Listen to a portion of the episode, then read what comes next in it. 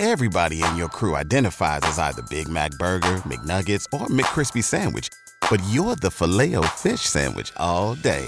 That crispy fish, that savory tartar sauce, that melty cheese, that pillowy bun. Yeah, you get it. Every time. And if you love the filet of fish, right now you can catch two of the classics you love for just $6. Limited time only. Price and participation may vary. Cannot be combined with any other offer. Single item at regular price. Ba da ba ba ba. This episode of Mission Log is brought to you by Eaglemoss and the official Star Trek Discovery Starships Collection. Reserve the USS Shenzhou today for only $9.95 by visiting eaglemoss.com slash discovery starships. Let's do something we don't normally do. Uh, song and dance? Yeah, well, maybe that later. Although I think both of us have been known. Well, I know I've been known to sing a Mm-hmm. time or two on this show, and I dance every time. It's just people can't see because Yep. you know it's audio. Um, it's not quite a disclaimer. Mm-hmm. but but if you're in the habit of listening to Mission Log with your kids, you may want to listen to this episode without them first. Now, as as we begin, uh, we're really beginning. We haven't actually started recording yet, so I'm not telling you we're going to say something horribly offensive or, or whatever. But I know that this episode is going to touch on themes that you may want to have other kinds of discussions with your kids about them, or you may be the kind of person who doesn't want to have these discussions with your kids at all. And either one of those is fine. It's just generally speaking, we feel pretty good about saying, sure, listen with a 12 year old end up, you know, maybe a particularly mature 10 year old. but but uh, today we're both thinking you may want to give this one a listen yourself uh, before before you have the kids uh, join in. So I don't want to say you're warned, uh, but you are. Mission Log, a Roddenberry Star Trek podcast. Episode 253 Sub Rosa.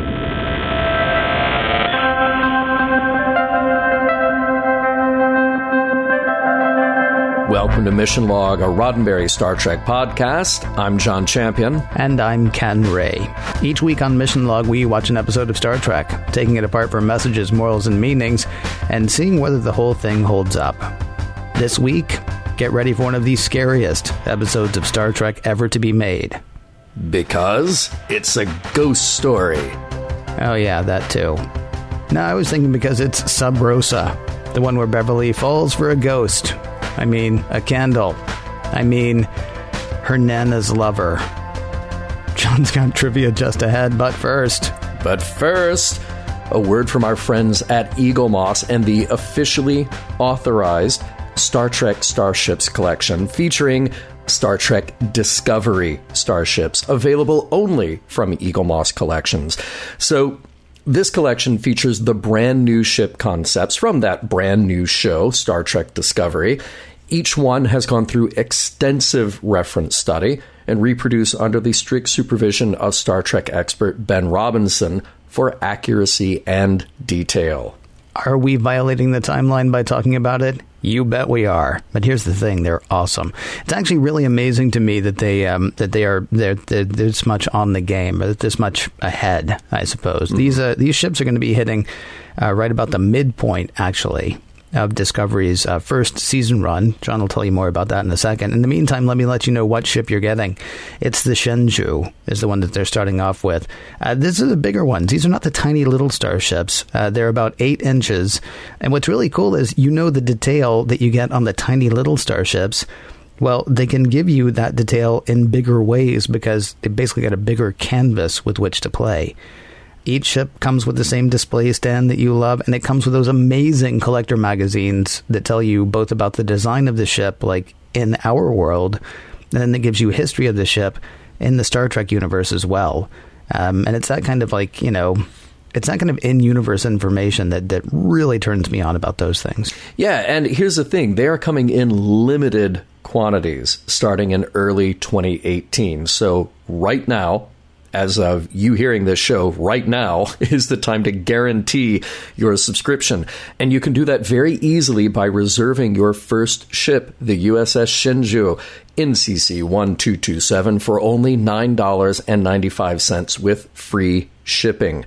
So the ship itself will be sent out to you on or before January 31st, 2018. New models will then follow along and be delivered directly to your door. Uh, subscribers can enjoy an exclusive 20% discount on every Starship in the series, along with free shipping. You can, of course, cancel at any time, but then uh, you're discovering a whole lot less of the Discovery starships, aren't you? yes. So, for details on the entire collection and to reserve your place among the first to subscribe, visit eaglemoss.com slash discovery starships. That address one more time, eaglemoss.com slash discovery starships. And again, we thank Eaglemoss for sponsoring Mission Log. I don't want to keep people from trivia for too long, but I do want to let them know how to get in touch with us. In fact, hey, people, let me tell you, please, how to get in touch with us. Uh, Mission Log Pod is the address to find us on Facebook, Skype, and Twitter. If you'd like to leave us a voicemail, we would love to hear your voice. 323 522 5641 is the phone number to call. 323 522 5641. Our email address is missionlog at roddenberry.com. Our show website, including discovered documents, is at missionlogpodcast.com. You can leave comments there as well. And please do remember, we may use your comments on an upcoming episode of Mission Log. I feel like I've held this trivia train up for far too long. Uh, please, conductor champion, Take it away. Are you ready? Are you ready for this? Here we go. Am I ready? Yeah. All aboard the trivia train because it's rolling through right now. Woot woot. All right. Trivia for Sub Rosa. This episode is based on a story by Jeanna F. Gallo. Um, putting that open submission policy to use again. Gina was a longtime Star Trek fan, going back to the original series she sent in the pitch for this episode, and therefore she gets a based upon material by credit here. This is her only professional credit in entertainment, but she actually did pitch a story for Voyager, which was made. She didn't get a credit for that one, though, at least not on screen. So the story was molded into shape by Jeri Taylor, and she's the one who really championed this idea to get made. Uh, the point was to do something outside of Star Trek's usual storytelling and dabble in a romance with gothic themes. So ultimately, that teleplay credit goes to Brannon Braga.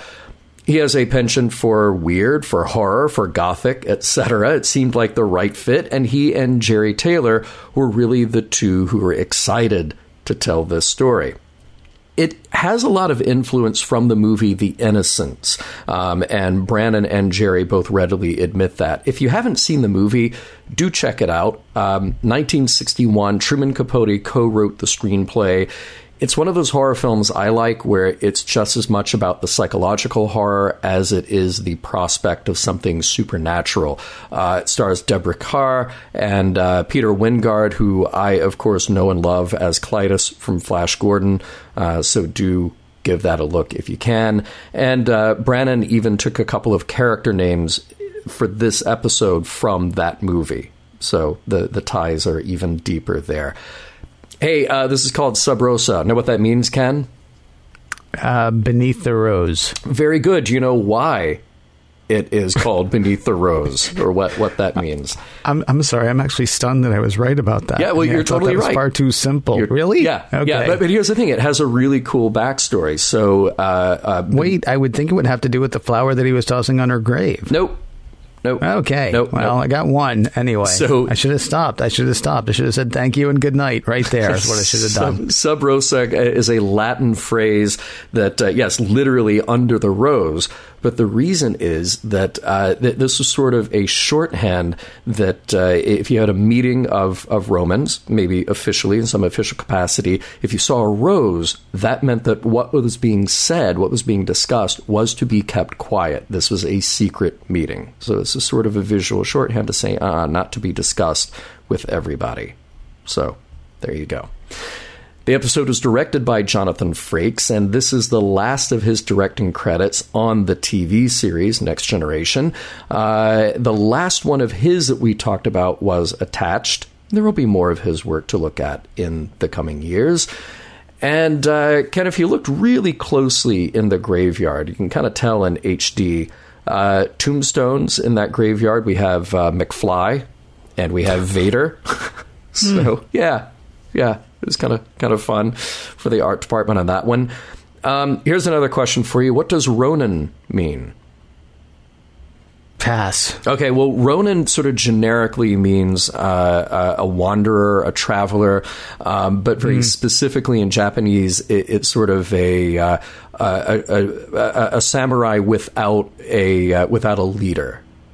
Right. So yeah, and and uh, you didn't know that. I didn't know that. Although I knew that there was the movie Ronin, and I kind of knew that, that that had some story there. Uh, Brannon didn't know that either. He just named the character, and then oh look, in Japanese that that has sort of uh, a meaning that could tie into the character too. How cool! How lucky for us. There are deleted scenes for this episode if you're watching the Blu ray version. Um, we have a little more at the opening uh, in the eulogy for Beverly's grandmother it kind of goes on way too long with a reading of a gingerbread recipe. Look, I know it was supposed to be poignant, but uh, you can tell exactly why they trimmed this for time. Um, there's a very, very short bit of dialogue which references Jack Crusher in conversation between Deanna and Beverly. And I, I kind of wish they had kept that in there. It, it's not crucial, but Beverly talks about, oh, yeah, that's when I moved to Earth, meaning that this colony was home you know, this really hmm. the only home that she knew. And then I moved to Earth with Jack. So a little more interesting backstory on her if we had kept that line in uh, in the final cut. About the only problem with that is why would she have gone to Earth? Because like I mean I, I, sort of get why they cut it because then you uh, you do what I'm doing right now trying to figure out okay so she grew up here she marries Jack mm. she goes to Earth but he's serving in Starfleet mm-hmm. so why, why, would she move to Earth anyway? Why wouldn't she just be here if he's going to have a wait time or you know shore leave? He could just as easily have it here as he could there. Mm. Uh, maybe uh, maybe she needed to experience something other than a Scottish diet. Uh, she was, you know. You get a problem with haggis, Mister? Maybe, maybe. All right. And um, one more short little bit with uh, Ned Quint, uh, uh, more of his warning to Beverly about being in the house and how she needs to get out. So, uh, but we kind of already hit that in other scenes, so you can see why that one was trimmed for time as well. A uh, handful of guest stars to talk about here. Of course, we get a glimpse of Nana, Felisa Howard, as played here by Ellen Albertini Dow. Now, the character was actually named after Brannon's grandmother, so again, Brannon putting in all these uh, interesting tidbits into his script. So remember that rapping granny in The Wedding Singer? Well, that was Ellen. and uh, yeah, she actually did perform that. Uh, so she she memorized that rap, and she did that in The Wedding Singer. Um, she had been a drama and dance coach for decades, and didn't start her professional on camera career until the 1980s when she was already in her 70s. Um, a lot of TV roles followed, as well as feature films like Wedding Crashers and Road Trip. She passed away in 2015 at the age of 101. Now, the alien governor of Caldos, Maturin, was played by Michael Keenan. Michael is primarily a TV guest actor, but he has had recurring roles on Dallas and Picket Fences. We will see him again in a short recurring role on Deep Space Nine, and then again on Voyager. Ned is played by Shay Duffin. He's Irish, born in Dublin.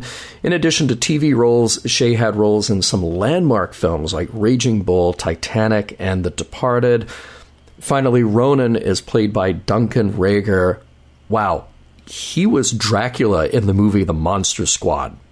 And if that wasn't enough pop culture goodness for you, he played Zorro in the early 90s TV series. And on top of that, he was Charles in the TV series V. He got his start in Vancouver, where he grew up, even hosting a TV talk show when he was 14 years old. And he's one of those actors we will see again on Trek when he comes back for a recurring stint on Deep Space Nine. Fun fact while conversations held, sub rosa, were never meant to be discussed publicly. Many feel the same way about this episode of Star Trek.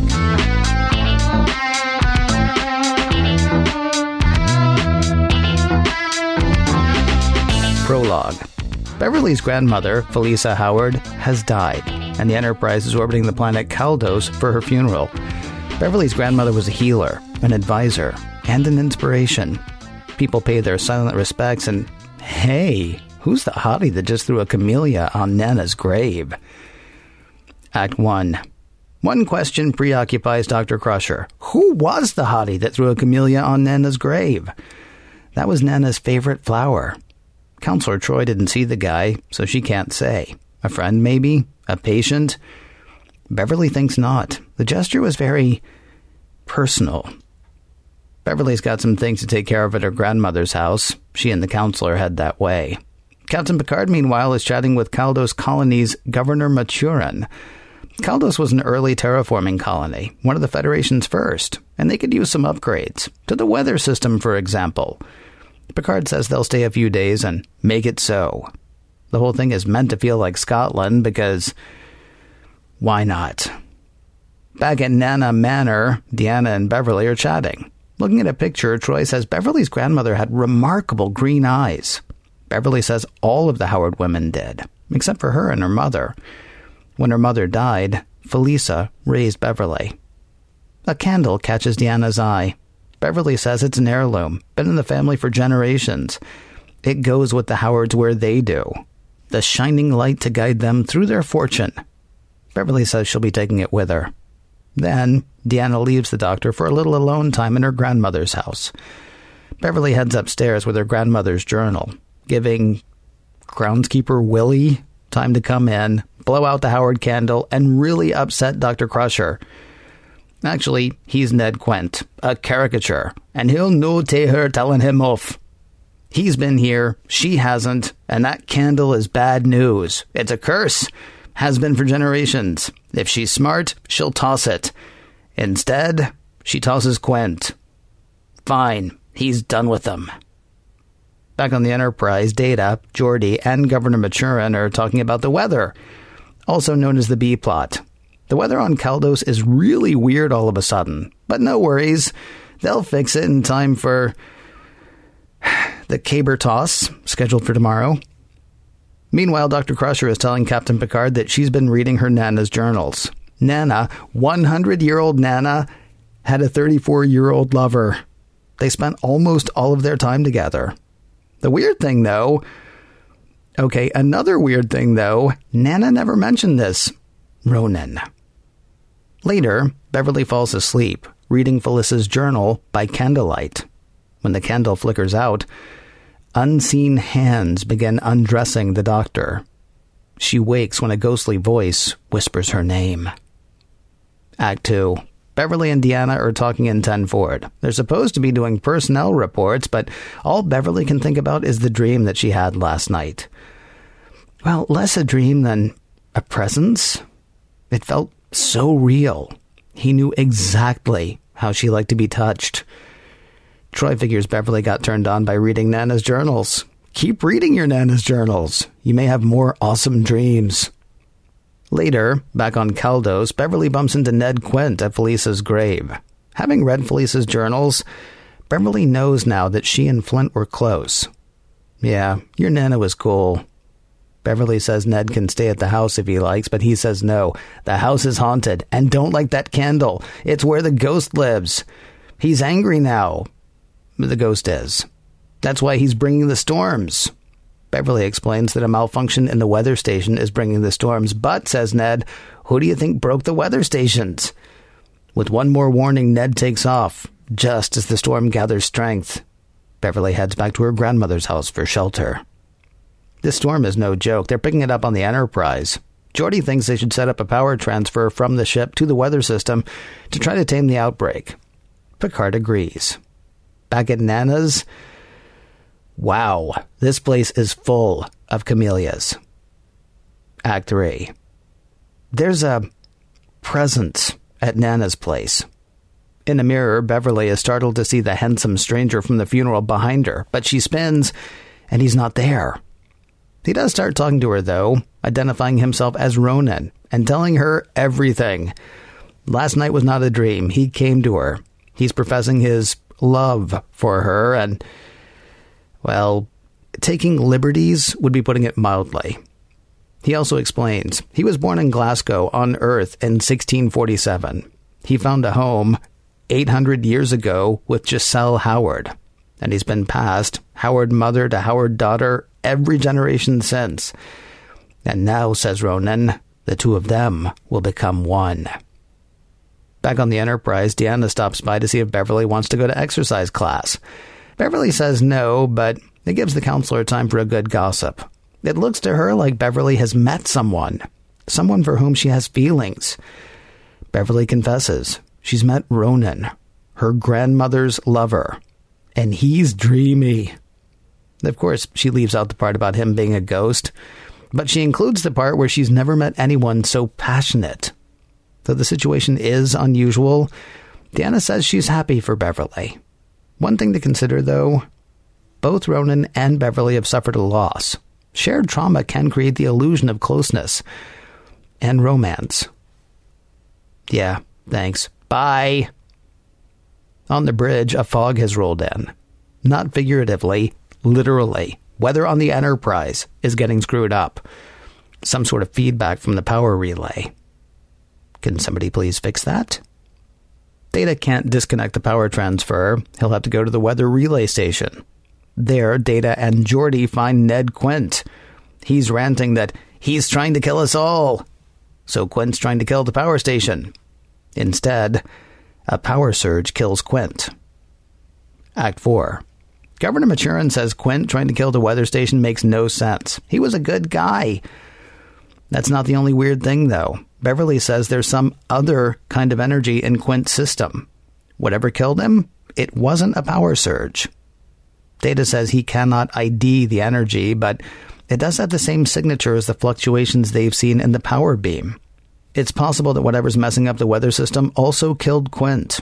Geordi says they should scan the colony for anything else with that anaphasic signature. Dr. Crusher sends Quint's body back to the ship for tests. She has other things to attend to. Actually, one thing Ronin. Back at her grandmother's house, she tries to confront him about Quint's death, but wow, Ronin is real now? Yes, it's him, in the flesh. It's hard to look this good. No, seriously, taking physical form is very difficult for him. It is hard to look anything. He needs Beverly to light the candle, please. Yes, Quint was right. It is Ronin's home. And if it's out for too long or too far away, Ronin gets weak. Beverly says it's on the ship. She'll go get it, but he says no. He needs to go with her. He'll travel up the power transfer beam, then she can light the candle, and they can be together. Always. Back on the Enterprise, Beverly lights the candle and waits like a junkie for a hit. And it comes. Ronin is there, promising to be with her, to take care of her, and she will feel love as she has never felt it before. And with that, they are one. Not in a sexual way. He's a green mist or something with which she seems to be having sex. Cut to a transporter room where Beverly is in civilian clothes. She's resigned her commission. She's leaving the ship and staying on Caldos to become a healer like her grandmother. Picard argues, but she's resigned her commission unless he's planning to kidnap her. And the captain has no choice. He allows her to beam away. Act 5. Captain Picard and Counselor Troi are talking over the whole Ronin Beverly thing. Picard wonders whether Ronin is exerting some sort of control over Beverly. Both Captain and Counselor agree that Beverly has made a rash decision, but whether they agree with it, it is her right to make that decision. Now, remember the search for an anaphasic signature in the colony? Geordi and Data have found it in the cemetery They'll go down to pinpoint the source, and you'll never guess where they find it Nana's grave. At Nana's place, Crusher and Ronin, inconvenient mist form, are doing it. He says they're nearly merged. Soon they will be one. They're interrupted, though, by a knock at the door. It's Picard, just dropping by to meet this Ronin fellow. Crusher says he's not there. Have you changed the color of your eyes? They're green now. Yeah, I did that on purpose, myself, totally my choice. Picard says he liked her better the way she was before, but she does not care. This is how she is now, and it is her life. Now he can go. But no, he says, there's something wrong here. This is more than an obsessive love affair that's got out of hand. How is it that no one has seen Ronin but you? And with that, Ronin appears. You know, just walking down the stairs like a dude who's totally not a ghost. So he's there when Geordi calls to say the anaphasic energy signature isn't coming from Nana's grave, it's coming from Nana's coffin. Can they dig her up, please? If the governor says it's okay, it's fine with Picard. And Ronin is not happy. Leave her alone. But Picard has a ton of questions. How did you get here? How long have you been here? Seriously, what is your deal? Under the barrage of questions, Ronin sort of winks out of existence. Picard reaches for Beverly, but is hit with the same sort of green lightning that killed Ned Quint. The disembodied voice of Ronin tells Beverly they have to stop the others, but Beverly has to save Picard. Picard's fine, of course, and he urges Beverly to go to the cemetery to stop Ronin. At the cemetery, Geordi and Data have Nana's coffin open. They're talking over what to do when the old woman opens her eyes and zaps Data and Geordi with the same green lightning that knocked out Picard and killed Ned Quint. And now, Crusher knows that Ronin's been dosing her with small amounts of the same energy. He's no ghost. He's some sort of anaphasic life form. He needs a host body. And Quint was right. He really does live in the candle uh, when he's not living in a Howard woman. He's been using them for centuries. And he loved all of them, he yells. And they loved him. Oh, not good enough. Beverly destroys the candle, and then, with a few phaser bursts, she kills Ronin. Back aboard the Enterprise, Beverly's back in uniform.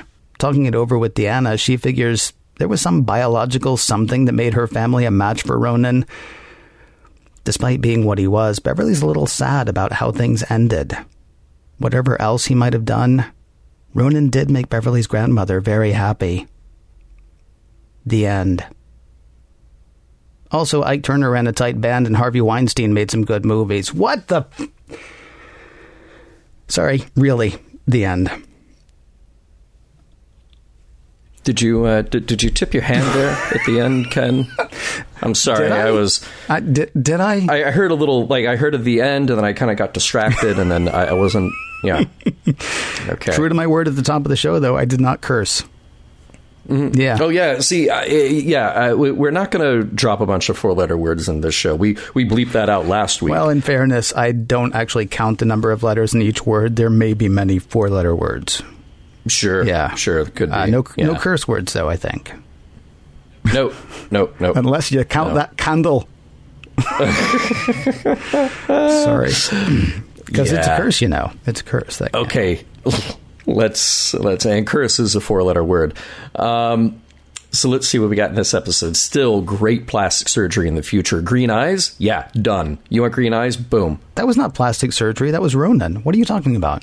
You, you, you think Ronin would actually change the eyes? Because I, I thought that was just a thing that she did. She was like, well, It's green lightning. yeah, I saw the green lightning. He's a green Yeah. mist.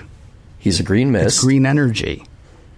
She's just got the green energy in her I believe eyes. that once he, well, because he keeps saying all the way through they are almost merged. See, what I can't figure out is do they live as like sort of a symbiotic thing, or does he just take over? Is he actually living for 600, 800 years as a as various Scottish women? I think it is symbiotic. I think actually the writing in the journal Mm-hmm. indicates that Nana had a relationship with uh, with Ronin. But, Yeah, but yes, and- I don't think he, he is indeed a separate being. Yeah. Right, but I think I think Ronin's inhabiting uh, Beverly, or starting to starting to inhabit Beverly, is changing the color of her eyes. He's he's starting to move in. He's starting to like put paint on the walls, Right. even if he hasn't totally signed the lease yet. Because go back to what she said before. Every woman for 800 years in the Howard family has had green eyes, except for her mother and her. What do they have in common? Yeah. I mean, aside from being related, um, they're the only two that have never been inhabited by Ronin. Well, that's true, and lucky for her mother. Except for the part where she's dead and has been since Beverly was a kid. But yes, I I mean, understand. there- what you're there's that unfortunate part. There's that unfortunate Yes, part. but I think I think the green eyes are a byproduct of of relationship with Ronin, not not Okay. not not surgery. Although, all right, very good. I'm glad we have that clear. Yeah, as you say, obviously it is something you can just do because Picard's like, "Did you did you change the color of your eyes?" And she's like, "Yeah, because we do Yeah. that if we wanna." yeah, yeah. It just seemed very matter of fact. It'd be kind of fun. Just do, do the whole Marilyn Manson thing. Just like, you know, one brown eye, one blue eye, whatever. Just, I'm crazy up in here. You're my first officer. Do you? I, I, I don't know which eye to look in. I'm just saying it's weird, Will. It's weird. Yeah. Oh, but oh, how cool would that be, though? It'd Yeah. be pretty cool. Um, it, I, I want to mention uh, the burial service just for a little bit because I, when I read this, and this is something that uh, uh, was reported on Memory Alpha, so I don't know the the source of who is pulling the original as reference here. But um, there, there was something really interesting to me uh, that made me think about our first episode when we talked about the cage. And we talked about how the Telosians referred to uh, hell as uh, as an ancient legend you heard on Earth. You know? Something along those lines, yeah. Yeah, yeah. And uh, th- there was a mention here about the, uh, the the service that they're doing at the beginning of the episode, and how uh, it, it's sort of an Anglican tradition, but the words are slightly different to sort of frame this as a more secular version of that service. Oh, yeah, yeah. You're supposed to be secure in the knowledge that we'll all meet again in heaven. Right, right. So the the uh, the original line, yeah, sure and certain hope of the resurrection unto eternal life, but they changed it here, sure and certain hope that her memory will be kept alive within us all. Yes. Yeah, yeah, that's a very specific change. Yeah. and and you know, sort of says something about. Um, I, I know it's interesting. In, in Star Trek, we've pointed this out many times, and we've had things that that are definitely traditions and, and religiously steeped traditions that carry on in this future version, but probably don't have the same exact meaning that they did in the past. And from Star Trek's point of view, the past being now or our recent past. Well, even uh, well, first of all, don't worry about whether they got the words right in Memory Alpha, because having been to a few Episcopalian uh, funeral services over the past Uh-huh. few years, um, yeah, Yeah, you yeah. got the you got the wording right. Okay. Um, but the but the other thing is, um, it's like saying Happy Holidays, right? I mean, even if, Mm-hmm. even if even if we're not in a Telosian future here, where you know it turns out there's no religion, there's no God, everything you know, everybody's like cool with the fact everybody's atheists or whatever. Even if you're not doing that, I mean, they would want to be more inclusive in the Star Trek future, right? sure. So you don't want to say, yeah, the whole thing about the resurrection, because who knows? Maybe it's Yeah. maybe it's something else. Maybe it's your religion. Maybe it's your religion. Maybe it's your religion over there. Look under your seat. You get a religion. You get a religion. you get a religion. And so you're not going to say, yeah, but really Jesus, right? I mean, instead you're going Right, to say, like, right, yeah, right. no, it's cool because we're all going to remember her in our own way, and maybe you'll see her in heaven, or maybe you'll see her in Sto-vo-kor. It's tough to say. Mm-hmm. Well, and speaking of that funeral, it, it felt you know, you know, again, very traditional for it to be the 24th century. I mean, that that's fine and everything. People like certain traditions; they hold on to those traditions, maybe even for hundreds of years. Um, but you know, th- this is a burial unlike anything we've seen on Star Trek before. We, you know, the most prominent uh, burial that we've seen was uh, blasting a guy in a torpedo tube into space, and. Um, I I was thinking, you know, these days in particular, as of the recording of this show, there's a lot of interest in more, say, eco friendly methods of disposing of the dead. But here we are a few hundred years in the future, and you got the traditional, the big casket with the metal and the, you know, the hole in the ground and everything. But I guess you, you also have a have a lot of room Yeah. on that very sparsely populated planet. I was going to say ecology goes out the window once you start finding class M planets all over the place. Sure, who cares? Like half the reason to start colonizing other planets is so we can use styrofoam again. right, right. Because it keeps the hot side hot and the cold side cold, John. I, I know, I know, but not for more than twenty years, Ken. Not for more than twenty years. I know it's not healthy now, Mm-hmm. but someday we're on the, uh, we're orbiting the planet Styrofoamia. Guess why we're Yeah. here? Yeah, Yeah. because it keeps the hot side hot and the cold side cold. Uh, and then you get the same lukewarm burger you've had all along. um, So uh, let's see. We had, had a, another reference to Nana's medical abilities. Uh, Mm-hmm. Remember that Beverly had mentioned before her use of herbs and other healing agents. We got that way, way back in season one. I think was Arsenal of Freedom when she had to treat Picard. You know, and she didn't have her medical kit. And uh, and we so recently learned about Nana's vegetable soup. So we're really f- filling out the character here for Nana. I thought that was good that uh, there was more to her. Too bad that we don't have that gingerbread recipe. You can only get that if you watch it on Blu-ray. On the So, Blu-ray, yeah. yeah, check that out if you want. Um, I was really impressed that this colony had a super advanced weather control system. Mm-hmm. Because you remember, it's only been very recently that we've had the Enterprise crew dealing with ecological disasters on other planets, and Uh, either Geordi or Data saying like, "No, we can't do that," or if we do that, it'll be a temporary fix at best. This place, this place has got it all. They can turn the weather on and off as they please. You want to roll in a fog, they can do that. You want to stop the rain, you can do that. I, I- they've they are set.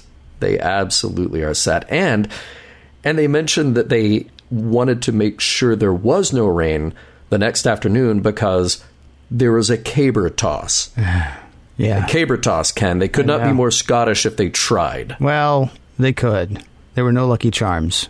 That's yeah, that that that's Irish. Yeah. The Lucky Charms. What's the difference? The colony was Scottish. Yeah, no, the colony was Scottish, and if it isn't Scottish, it's crap. And Right. scene. Please, And please scene. do not send the emails because I know there's a difference. We were doing a Saturday Night Live thing. And if you haven't seen the. It's a bit. Yeah. Was that the name of the store, actually? If it's not Scottish, it's crap. I, I think it was everything Scottish, but that Everything the- the Scottish, that's right. Yeah, That's yeah, right. It's not Scottish. It's crap. Yeah. yeah. Good times. Yeah. Look, I know we're going to get more into the kind of curious discussions of sex in this episode, but there's some sly conversation about sex in the 24th century. Nana's 100, and Ronin's in his 30s, and Picard's just sort of like, huh, Wow. in his 30s. Okay. That's how it works with the Howard women. Okay. Yeah. Phrases you never want to hear, though. Mm-hmm. I did fall asleep reading a particularly erotic chapter in my grandmother's journal. Oh, no. I know, dude. No. Dude. No. I know. We'll talk, we will have a right. mature and adult conversation about sex um, a- a- as adults and as older adults later in the show. In the meantime, I stand by my statement.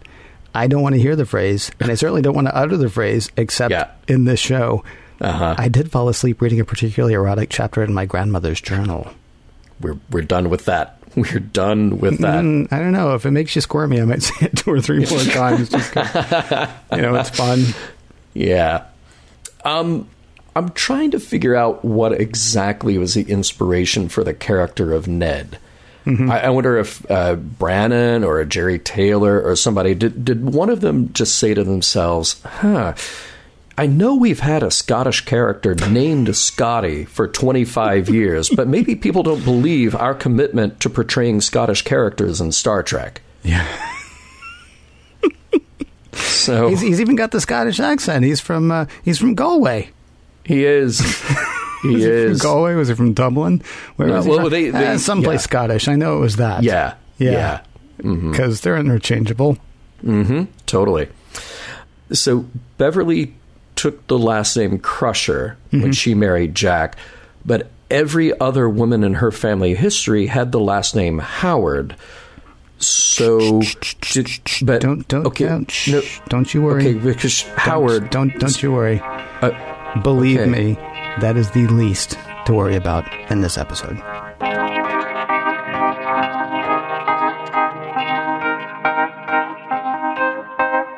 It feels like someone should have been selling giant turkey legs outside of Nana's cemetery.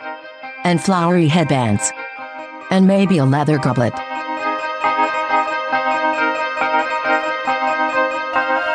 All right, Ken, I know that we're at the part of the show where we have to do the serious, in depth, uh, really thoughtful, heavy hitting stuff. I know. A hard hitting expose of sex and your grandmother.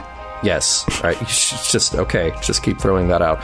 Um, but but before we get to that, I, I look. It, there, there's something just so weird about this episode that I feel like I have to address. That I, I have to sort of work out in my mind, and by in my mind, I mean to an audience through a microphone. Yeah. Um, there's something really bizarre about uh, the Federation having a Scottish theme park masquerading as a colony on a faraway planet.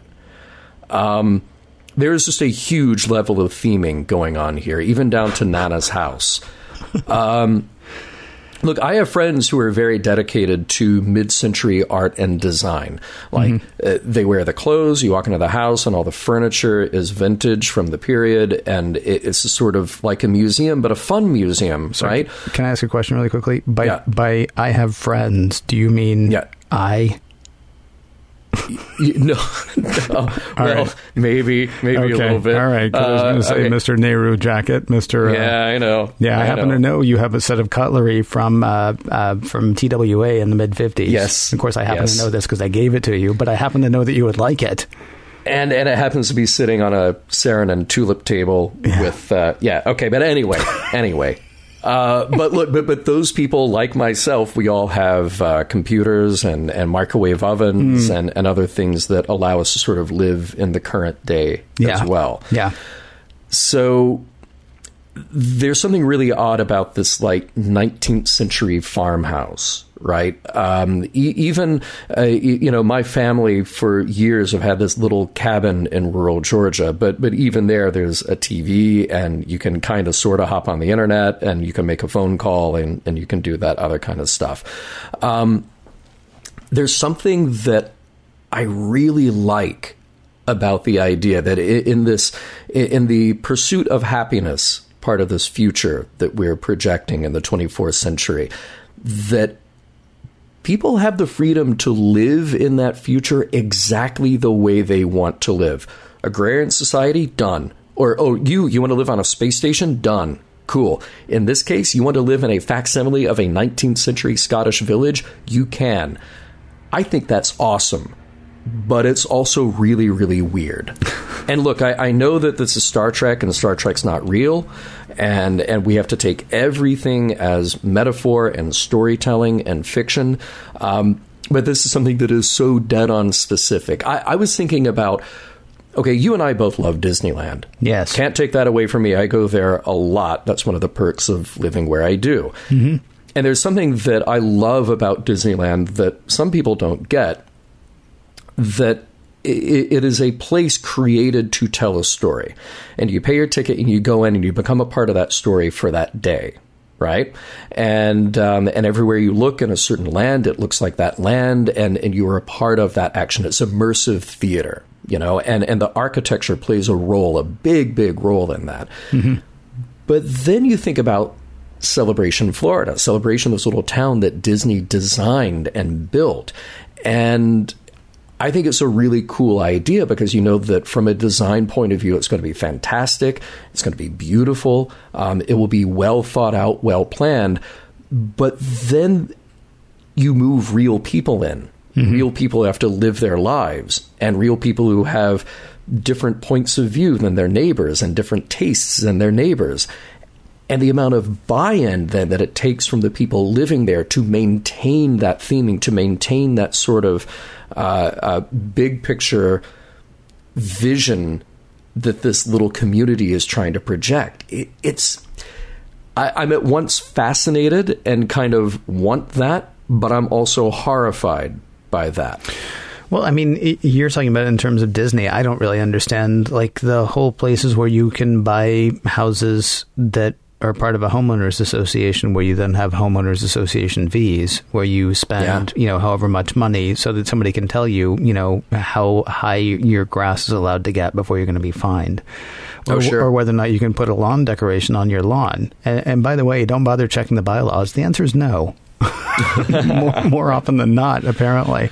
I mean that's not it's not a way that i've ever chosen to live um, and I might be lying if I said that I actually could choose to do it, but even if I could, I wouldn't. I mean, it's just not. I'm I'm more of a, an apartment in the middle of the city kind of guy mm-hmm. than mm-hmm. I am a you know or a house you know somewhere near the city. I'm not. I'm not suburbs, and I'm really not. Let me pay you to tell me how I can live. Um, as far as you know, whether my lawn is decorated enough, or whether I can let the kids draw you know in chalk on the sidewalk, for that matter. Yeah. Well, it, it, there was something in that conversation with Ned, uh, uh, uh kind of berating Beverly, like, "I know I'm not going to do the accent. No, I'm just not." but he, he's saying to her, "You know, your world of starships and science, where you don't believe in the supernatural," and I'm thinking, like, Ned, the only reason you're here is because you're you took a starship from Earth wait, wait, to wait. get to the Scottish theme park. Okay, first of all, he never gave the speech about yeah your science and your starships. So my guess is that you actually saw that in the Blu-ray. Oh, you're right. You're right. Okay. There, there was much more extensive of that. In okay. Yeah, yeah. it's an extension of a scene. Yeah. Right. He certainly could have lived there, though. I mean, he could have been born mm-hmm. there. He didn't necessarily take a starship. The place was built 100 years ago, and that's only in his, what, 50s or 60s, maybe. So he, he sure. could easily have been born there. Don't know how he got the accent on. Although I guess, you know, maybe there are lots of people just like him. I mean, because that's the thing. You say it's theming, but they actually decided to go there. They even took stones from buildings in all of the places that they wanted to try to recreate so they could recreate it. It is mm-hmm. kind of a weird, it's a weird, almost like, um, it's a strange sort of almost nationalism, maybe. Well, I, I, was about to say there's there's like a weird political implication about all of this as well. Like, you know, we, we joked before that uh, okay, well now we have all this land, we have all these M class planets. Yep. If you want to be wasteful, cool, you can be do wasteful it. there until your population grows to such an extent that you can't do that anymore. But you can also create this little political enclave, right. where again everybody has to buy in everybody has to buy in to exactly the vision that you're creating there. It just happens that this vision is a very specific, very old version of Scotland that's sort of a fairy tale version of Scotland. It's actually only the first generation that has to buy in, though. It's just the people who go there. Because then once you're born, I mean, you can rebel against your parents just the way people have done, you know, since since kids were kids. And can you imagine that if you are a kid who grows up there and go, wait, I don't have to light candles. You mean there are spaceships? Wait, you mean that that I could literally be matter transported to another place in seconds? Why are we here? Okay, well, I think you see you're uh, well. All right, here's the problem. You're hmm. assuming quite a bit based on what we've got. Let's go back to what you said in trivia. This is a woman who like wanted to write a gothic romance, right? Yes. And she sort of like laid Star Trek over it. We don't know that they don't have transporters. I mean, witness the fact that Beverly, in part of the backstory that was, you know, cut out, witness the fact that Beverly married a, a Starfleet dude and moved to Earth. And, you know, I mean, they know about Starfleet. They know that they've got a weather control system. Even groundskeeper Willie knew that they had a weather control system. but he was like, yeah, but it's breaking. And she's like, well, yeah, because things break. And he's like, yeah, but it's a ghost that's breaking it. So, I mean, he knows yeah. the technology is there. He's aware yeah. of all of that. It's just he's choosing. I mean, I would liken it without the without the religious aspect. I would liken it honestly to the to the Amish or the Mennonites. Mm-hmm, Maybe mm-hmm. the Mennonites more than the Amish, actually, because the Amish are like, no, no phones, nothing. And as I understand it, the Mennonites are a little like, yeah, but you know, there is actually this whole world that exists outside, so we're going to meet them.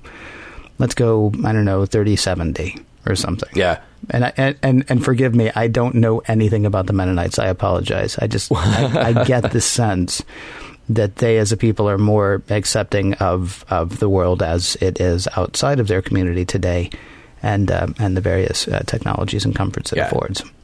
No, like I said, I, I kind of love it. The the idea that you can carve out this place that is exactly the kind of place that you want to be. And maybe there's enough colonists who have the exact same vision as you.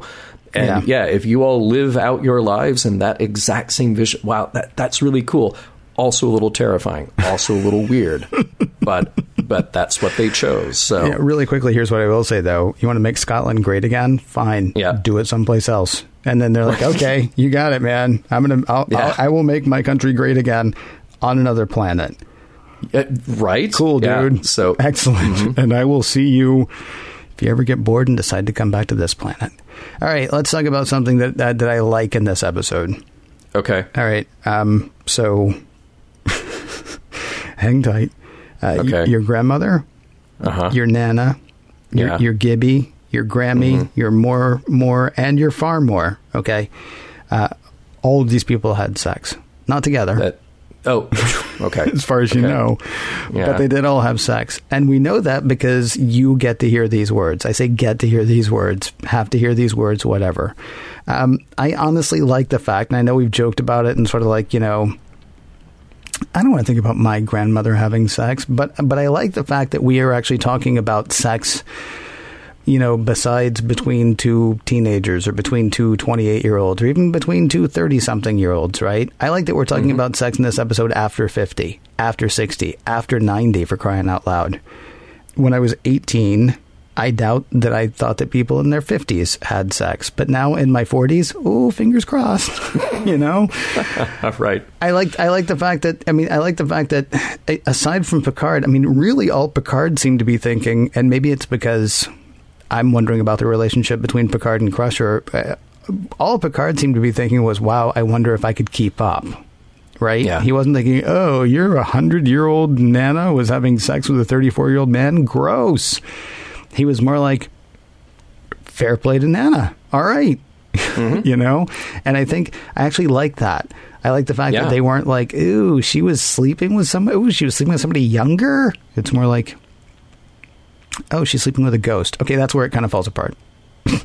I'll Right. grant you. No, I, I, I totally agree with you. I, I, I liked that moment that Picard had. It, it was played for laughs, but it wasn't a laugh at the expense Right. of Nana. Yeah. It was just, it, it was about Picard, like you said, trying to keep up. Right. And there was something about it, because, look, it, Next Gen, as of us recording this show, is 30 years old. And it mm-hmm. was a show that was on multiple times of the day, aimed at multiple audiences. And they're not going to get really deep or really progressive about discussing the sex lives of people in the 24th century. But they've left us these little clues all along.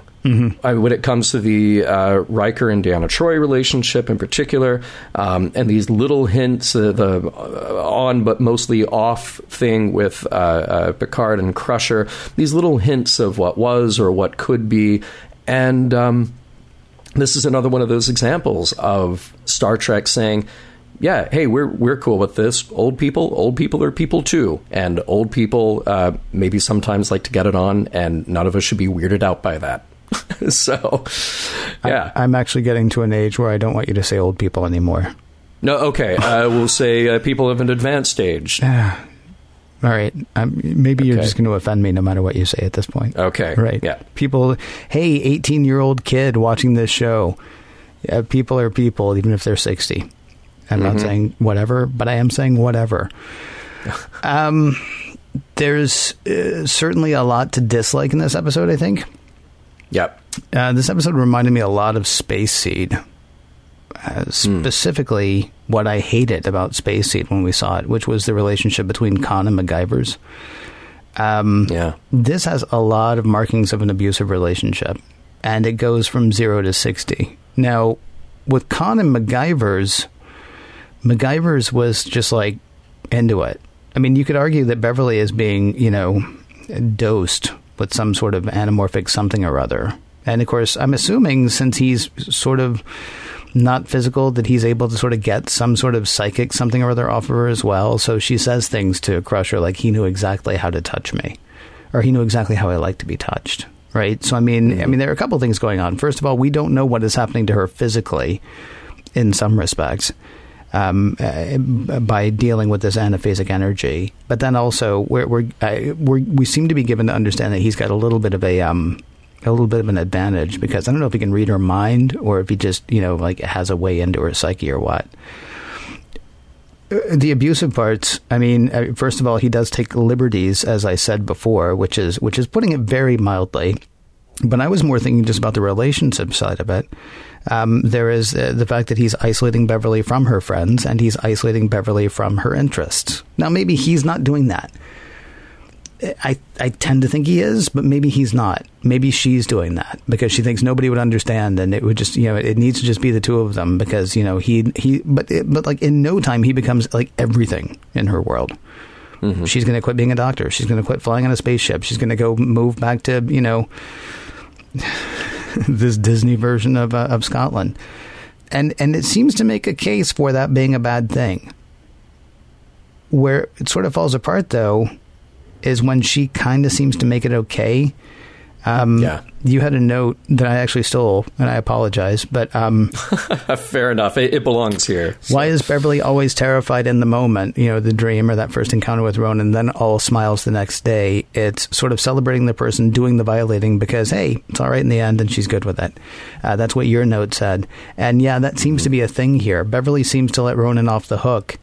Um, in the end, even well, she doesn't let him off the hook. I mean, she's not sorry she killed him, except she does say she is a bit sad because he made her grandmother happy. Um, but what we're getting is she is wistful for the abuser. Yeah. And and that that you know, I'm going to go out on a limb and say that feels wrong. Whoa, taking a controversial stance there, Ken. and a little, uh, yeah.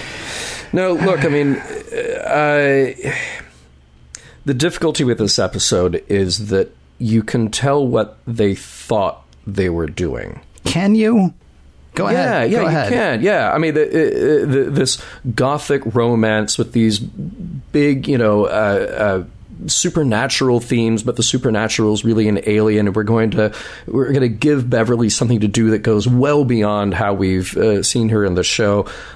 But from those first few scenes that played out with Beverly being terrified at night, and the next day sitting there with a smile on her face and telling Deanna what uh, how she felt and how happy she was, um, it really felt icky, and you you nailed it that that you said that you know Ronin whatever it is that he's doing he's manipulating the situation. He's manipulating her. Right. and we want Beverly to be stronger than that. It takes Picard to come in and, and sort of help her figure out, oh, this guy who I can ask some very simple questions of that he won't be able to answer.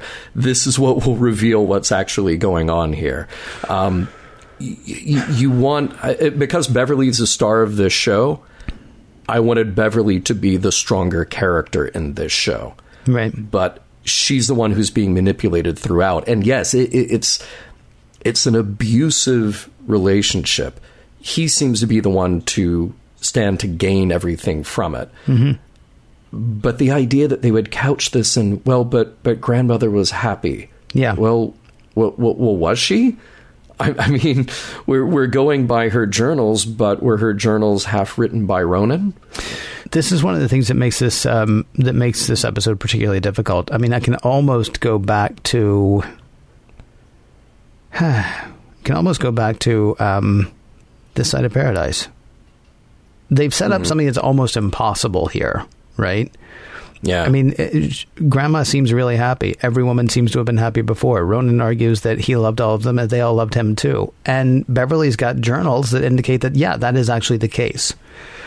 There's there's no real indication here that she would not be happy living the rest of her life in that cabin or in that in that house with Ronin yeah, but she's not who she was before and she is being manipulated and she can acknowledge that she's being manipulated i mean i'm sorry i might be jumping to the end here a bit but this episode doesn't seem to actually know what it is it's trying to say. Because you would think that it would be saying wow this abusive relationship is bad except in the end she's like yeah the abusive relationship was bad but oh the feels. Mm-hmm. Which i gotta figure i mean is half the reason that people stay in abusive relationships anyway. I mean there are some times where you're, you're forced to stay in an abusive relationship because you don't see any way out. And that's not even just emotionally. That can also be like somebody denying you the resources that you would need to move safely from one place to another. Yeah. I mean, you could be talking about stalker behavior. You could be talking about any number of things there. But I mean, but then to end on the note of, yeah, but the feels. You know, Yeah, it's sort of yeah. like I mean that doesn't even feel like that doesn't feel like sympathy with Beverly's cause there. It feels more like well, like I said, it's her being wistful for her abuser. Yeah. And I know that people have to feel that way, but I don't know that that's necessarily the I don't know that that's the message with which we should end because in the end it feels like justification. I mean, even though he got his comeuppance, even though he died, it feels like oh, but maybe it wasn't so bad. And then and then I don't know what we're trying to say.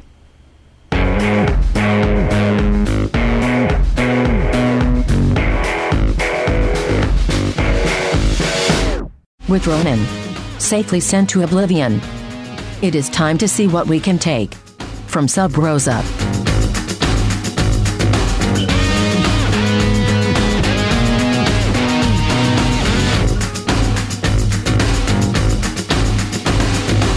This is one of those episodes, John. This is one of those episodes. Remember as we were approaching Spock's brain, everybody's like, oh, you have to do Spock's brain. Right? And then uh, other episodes I can't think of right now, but this is one of those episodes. I do know somebody who loves this episode. Yeah. Well, you know, this is one of those things where we got email way in advance of Yeah. people either saying, like, oh, I can't wait till you get to Sub Rosa to hear you tear it apart, or you're about to get to Sub Rosa, don't tear it apart. Really? So again, it just goes back to the, the, the theory that every episode is somebody's favorite and somebody's least favorite. uh, credit to my friend who is a fan of this episode. She was also like, "Yeah, rip it to shreds if it needs it." I mean, you know, so it's not like, "Oh no," but I like that one. I mean, this isn't like um, what are the other ones we're supposed to have fun with? Like, uh, like I Mud. This is not Oh, like yeah. I Mud where everybody was like, "Oh, come on, just have a good time with it," because yeah, just have a good time with the. See, every term I think of is either something that I wouldn't say in good conscience or undersells it. Because to say the lascivious ghost, I mean, that just sounds like a wacky screwball comedy. right? No, look, I, the, the word is rapist. Okay, yeah, and yet it hurts to hear I it. mean, uh, Beverly's assaulted. She is well. She is, is, and this is the thing, and this is why I hate the way this episode is done. I'm sorry. I'm supposed to be asking you. I'm supposed to be letting you say. But let me really quickly say the reason I hate the way this episode is done is because because she is willing to let it go. I'm willing to let it go. Like you say, she's assaulted, and I'm like, yeah, she's assaulted, but and no, no, but she is in fact assaulted in this episode. And the fact that I like the Crusher character and the Crusher character is kind of okay with what happened, kind of sort of makes me want to be okay with what happened. Yeah. And, and, and I'm angry that it was written that way because no, this is actually wrong. And, and the fact that like, if this were her like trying to come to terms with it even, then I might be, well, okay, let, let her sort of deal. But it's not even that. We're given to understand that she's fine in the end. And, and in fact, because she's fine in the end, she's actually fine with what happened too. But you know what? I apologize again. I'm sort of I'm sort of uh, derailing, and and I, I shouldn't have done that. What I should do is start with what we do, because this is the part where we talk about the messages, morals, and meanings, and try to figure out whether the episode stands the test of time, whether the episode holds up. John, does this episode hold up? Oh, we're there. We're there. Yeah, Okay. um, okay. No. Okay. Uh, but but that that doesn't mean that i it is completely irredeemable. There are good things to say about it. Gates, the actor, is fine. When she's Yeah. good, she's really good. When she's given an opportunity to act, she really brings it to the table. You know, Mm-hmm. um, there's another aspect of the story that I like. Uh, in horror movies, here's how the ghost stories are handled. Uh, you you establish that people are afraid that there might be a ghost. We don't really know that there's a ghost, and then by the time you get to the end of the movie, you just reveal they're really terrifying ghosts. And all those people were right to be afraid of the ghosts because ghosts are real and they're coming after you. Right. Okay. Um, but it, it- you know, i- in those, it's never really handled by just a simple real world explanation. Um, in Star Trek, though, we have the okay. Here's what's really happening, and it's nothing supernatural. We have that answer, and and I like seeing that. I, I like seeing a little sigh in my sci-fi, if you will. Um, and, and look, like like I said, there's something that I can at least sort of wrap my mind around what the writers producers are trying to do here. It's an attempt at a mood piece, something that is a gothic romance kind of thing. And I've said it before, as, stretchy a format as Star Trek is, and it, can handle a lot. You can, it, we've seen Star Trek pretend to be a courtroom drama before, and that worked well. And we've seen Star Trek do comedy before, and that has worked well. But this isn't, well, it, it has sometimes. Okay, It has sometimes, okay. not all the time.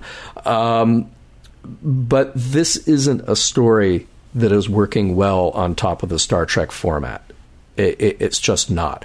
And and I think the the thing that I can't get away from, and you really put a, a button on it in the last segment, is this abusive relationship. Mm-hmm. So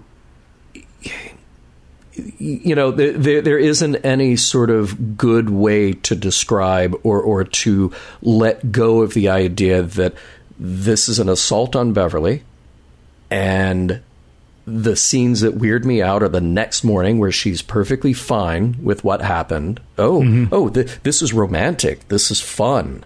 Mm-hmm. Well, it, it, wasn't a few hours ago. A few hours ago, it was terrifying, and this person is manipulating you. But then, like you said, well, it just comes back to the feeling. Well, well, it felt like it was fun. It felt like this was new and exciting and wonderful. But it's actually something abusive, and, and there, there's a real world parallel to this. There's a real world thing going on here where people are in abusive relationships, but well, it, it kind of brings up these other feelings and, and it kind of works. And I can say that I'm happy. So the abuse sort of maintains itself or the relationship sort of maintains itself that way. It's, this is a bizarre story for Star Trek to have tried to tell anyway. Mm-hmm. And it just feels like they fumbled the ball every time when they tried to tell it. I want Star Trek to deal with complex relationships. I want Star Trek to deal with things that are unsavory from time to time. Um, a- a- again, I, I think that Star Trek is flexible enough to do that. This was not the way to do that. Mm-hmm. Um, so no, it, it, it doesn't hold up. E- even though there are things in here to like, at the end of the day, this does not hold up. It does not work. Uh, how about you? Well, um, not to be indelicate. Parts of it are hot. I mean, Gates McFadden is an attractive woman, and when she is in the throes of passion, if you will, um, it's. Yeah, I mean, it's interesting because you said you know it, this was on uh, several times of day, and they had to be conscious of who was watching it. She's having sex with a ghost and mm-hmm. and if you know if you know anything so let's say like maybe when you were 10 or 11 watching this you wouldn't have had any idea when you're 12 or 13 you have an idea of what's going on with her i think and mm-hmm. so that's kind of weird. When you just said, um, well, let me go ahead with that for a second. I mean, there is something to be said for portrayal of passion. There is something to be said even for power play. I, I, mm-hmm. said in our uh, Space Seed episode, there's something to be said for that, for seeing that in adult relationships, if both people are consenting. This is not that. I mean, yeah. this is not that thing. I mean, so, I mean, I can kind of understand if you're willing to not look at anything but what's happening on screen immediately, right? Because you said earlier that, um, that, that Picard was able to sort of shake Beverly out of it. Well, she was, he was able to shake Beverly out of it because they were dealing with a literal, actual monster, right? Yeah. Not dealing yeah. with a guy. Because if they were dealing yeah. with a guy, that's a harder thing to shake someone out of, it seems. I mean, if you can, if you could go to someone and say, "No, look, see, in his real form, he has tentacles and like big sharp teeth. Uh, he's what we on the planet Earth would call Cthulhu." Mm-hmm. If you could, if you can do that, then you win. But then all Picard really has to do is come out with the sciency science reason, right? Yeah. The Scottish theme part, as you put it, moving on to other things that don't work in this episode, makes no sense at all, especially run by an alien that even Memory Alpha says is of indeterminate origin. Here's the thing, though. You said a minute ago as well that you like to see Star Trek deal with complex relationships. And if they had done that, that would be great. Um, yeah. Last week, I wanted less family stuff. This week, I want less tech. This week, I honestly want less Star Trek in the Star Trek because mm-hmm. there's a really important issue being. Well, I was going to say really important issue being discussed here, but it's not being discussed. It's being walked around. It's being talked around. I would have been really good with 48 minutes of discussing this relationship and yeah. choosing to end it not because he's going to kill Data and going to kill Geordi, but because their relationship is consuming her, right? Lose the tech, the tech stuff, because assuming the writer is saying what I hope the writer is saying, we're in danger of losing that message. I mean, once it becomes a ghost story, once we find out that it really is a ghost, and it's not a ghost, but it's a monster, I mean, once mm-hmm. we decide because you're a monster, you have to go away. But the problem is, it's it's an according to Hoyle monster, not just mm-hmm. like somebody that you would look at and go, that dude's a monster. I mean, he's actually a monster, right? I really wish he hadn't actually been a monster. I wish he had actually been. I mean, I don't know. I don't know how you would actually write it in the science fiction sense, but I wish we had spent 48 minutes talking about what was really going on with Beverly because yeah. we see something very destructive happening, and in the end, it's all wiped away because science, or because science fiction, or because fantasy, or because we're at minute 47. We really need this to wrap up. So let's say metaphasic something. Well, we can't say metaphasic because then she'll want to throw the candle in the sun. Okay, well, let's say anaphasic then. okay, Yeah, right, right. that's fine. It's not that Gates, Gates McFadden is bad. I, I feel sorry for uh, Frakes, honestly, that he got handed this script because usually I've been very impressed with his direction. Man, I don't know what anybody could have done with this except say, "Can I have another one? Can I pick Yeah. again?" Uh, no, like, it, it needed a rewrite to figure out what the core of the story was going to be here. You know, it had it been something where, and, and maybe Beverly wasn't even the right character to do this with, and and probably not Deanna Troi either. And I, I don't know who that character is, but but yeah, what what you're getting at is something very different, which is, oh wait, we're actually going to explore something here about not having this kind of terrible relationship. Um, instead of just defeat the monster, everybody go home. Right. Um, yeah, yeah. That that would have been an entirely different episode. Right. Um, but once you can like straight up legit say he is a monster, well then of Yeah. course she's going to walk away from him because he is a monster. yeah, If you if you can, you know, metaphysically or metaphorically say he's a monster and then trying to get her, you know, out of that, yeah, then you've got uh, then you got something, you know, real and something that, you know, then you would say, "Why why is my child having to watch this?" Oh, you're right. Okay, we'll put a monster in. Does that make it better? Yes, that makes it much better. Thank you. Okay. Yeah, So did it, did it deliver a message then? I guess that's my other question because I'm watching it the whole time thinking that it is about that thing, that it's about the abusive relationship, except that message is undercut first of all by the fact that he's actually a physical monster, and then second by her saying at the end, uh, "But he was sweet." Was there a Yeah, message here as far right. as you're concerned? The only way that I can remotely put a silver lining around this cloud is to say, to- just to go back to that thing about, yeah, well, if he's literally a monster and we're just going to treat it like that, um, the message here is remember there is no such thing as ghosts. Um, in Scooby Doo, it was just an old man with a mask trying to get insurance money out of an abandoned amusement park. In this case, it's just an old alien in a hot young guy mask Yeah. trying to take corporeal form by living in a human host body. Um, so yeah, It all yeah. comes it all comes back to Scooby Doo. Although I, I do have to, I have to correct you on one thing. I'm afraid. Mm-hmm. Uh, you don't put a silver lining around a cloud because then uh, it's no longer a lining. You've just got a silver cloud. Oh, nice. Yeah, nice. which would be cool. I'll take that, Yeah. I'll take that silver cloud. If yeah. you if you can put a silver lining around the cloud, yeah. you're a winner. Mission Log is produced by Roddenberry Entertainment. Executive producer Rod Roddenberry. Now, Roddenberry does all kinds of stuff when you're not watching, including a podcast or two or three or more. You can check out this show as well as Women at Warp and Priority One at podcast.roddenberry.com. Hey, if you want to help support us directly, patreon.com slash missionlog is a fine place to do that. For more exciting Star Trek podcasts, you can check out Trek FM, that's trek.fm. And for the latest in Star Trek news and discussion, be sure to visit trekmovie.com. Next week, Lower Decks.